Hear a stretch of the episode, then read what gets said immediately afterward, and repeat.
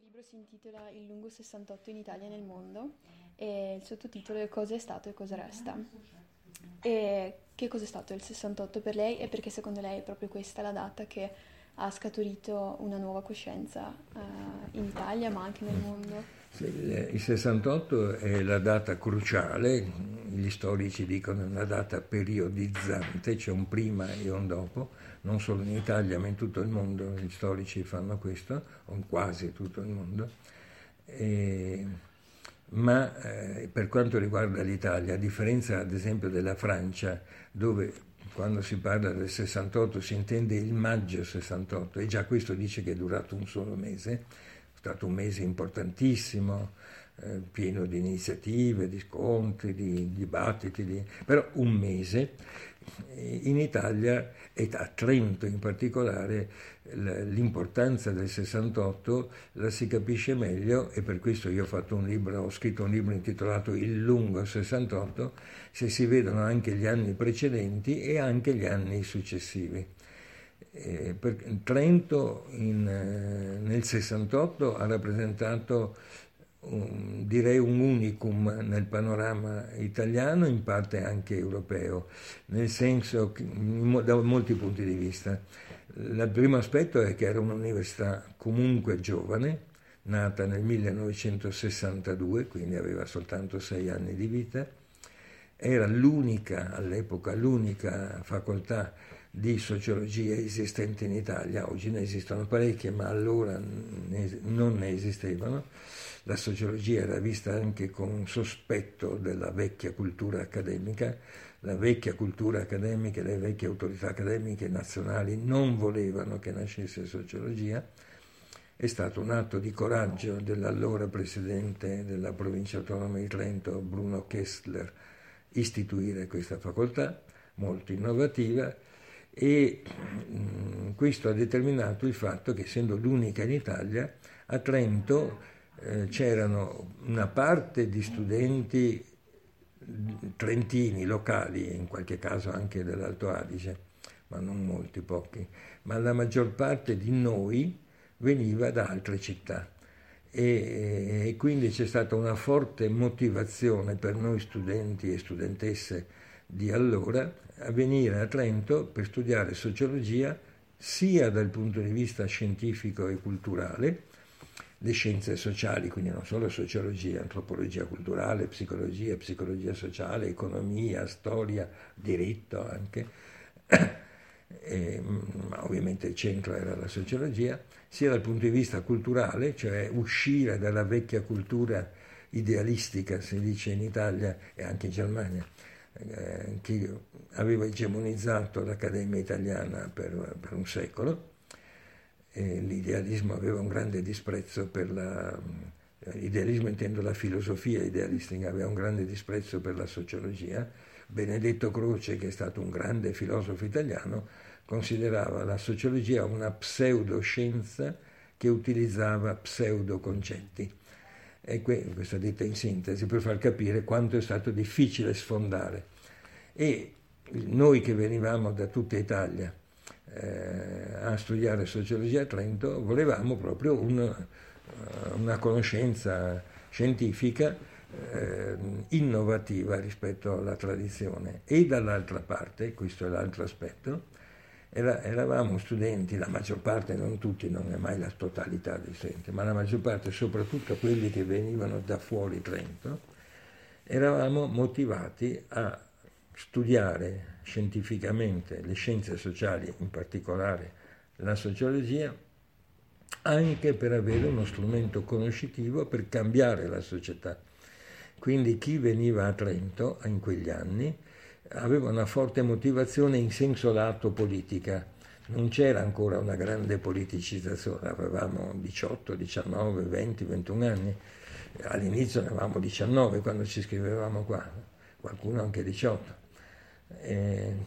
però c'era una forte motivazione a avere strumenti scientifici per conoscere ma anche per cambiare la società. Questo spiega perché nella facoltà di sociologia si costruisce un movimento che ha le sue prime espressioni già nel 1966, cioè due anni prima del 68,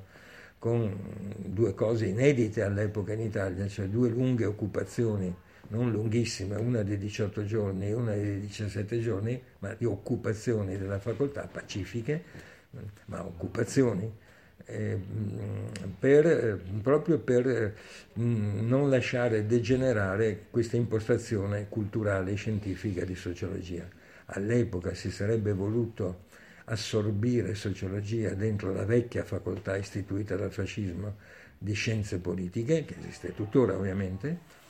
e noi non eravamo contrari a questo, e questa fu la prima occupazione e questa prima occupazione ebbe anche il consenso dell'autorità politica e dell'autorità accademica e anche della cittadinanza, che fu molto solidale con noi, migliaia di cittadini firmarono davanti alla facoltà occupata.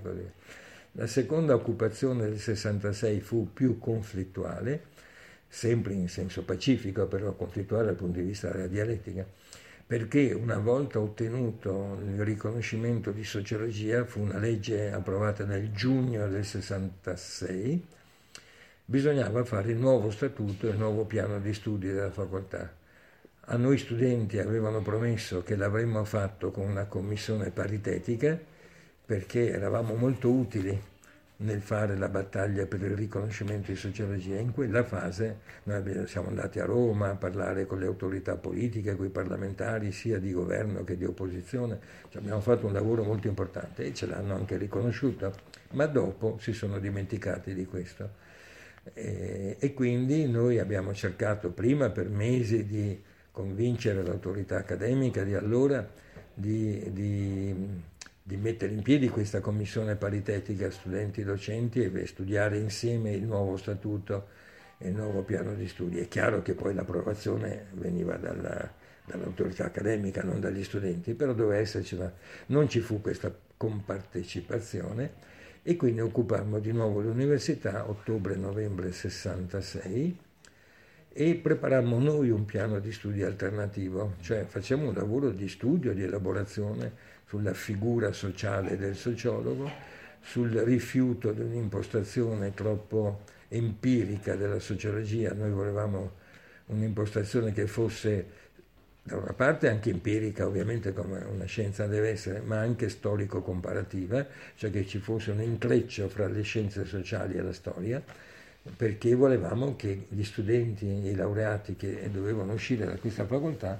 avessero una consapevolezza problematica della società in cui si sarebbero inseriti, non fossero soltanto dei tecnici che conosceva come si fa un questionario, come si fa un'inchiesta, ma che conoscendo i metodi delle scienze sociali ci fosse anche un inquadramento storico-critico. Un sociologo americano parlava, Charles Wright Mills, un grande sociologo americano, parlava di immaginazione sociologica, per dire non soltanto il puro empirismo, lui lo chiamava l'empirismo astratto, ma anche una consapevolezza storico-critica. Questo nel 66, nel 67 ci fu un'esperienza che va sotto il nome di settimana per il Vietnam in tutto il mondo, non solo a Trento, non solo in Italia, ma in Europa, in Giappone, in tantissimi altri paesi, negli Stati Uniti prima di tutto, ci fu un grande movimento internazionale contro la guerra nel Vietnam e questo caratterizzò tutto il 67.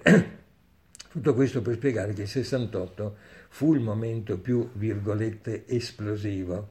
della ribellione studentesca, della contestazione studentesca, però non nacque dal nulla, aveva dei precedenti specialmente in Italia, ma non solo, non solo in Italia. La, eh, quindi eh, il fatto che qui ci fosse una facoltà di sociologia, che si studiasse che lo studio era, sociologia vuol dire studio della società, eh, che si studiasse la società e che noi volessimo studiare la società per poterla cambiare di fronte alle ingiustizie, l'espressione che usavamo allora era l'au- l'autoritarismo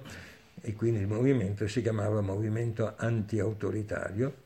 e fu determinante per fare di Trento una situazione non unica ma particolare nel quadro nazionale. Nella notte, meglio, fra il 30 e il 31 gennaio del 68, dico nella notte perché ci fu un'assemblea che cominciò alle 6, alle 7 e finì alle 4 di notte, quindi un dibattito molto lungo di molte ore fra gli studenti se occupare o non occupare, per quali obiettivi, non fu una cosa improvvisa e demagogica, fu una discussione di molte ore.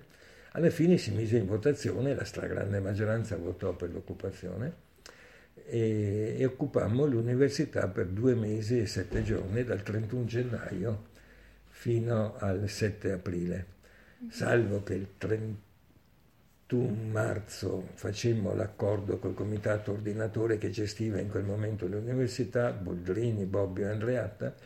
per concludere l'occupazione dandoci da parte loro una settimana di tempo per chiudere. E noi chiedemmo anche una settimana perché avevamo in atto corsi, controcorsi, seminari, gruppi di studio e Trento era diventata in quel periodo anche una sede di una sorta di virgolette pellegrinaggio, cioè dal resto d'Italia, in qualche caso anche da altri paesi europei, venivano a Trento a vedere questo strano movimento.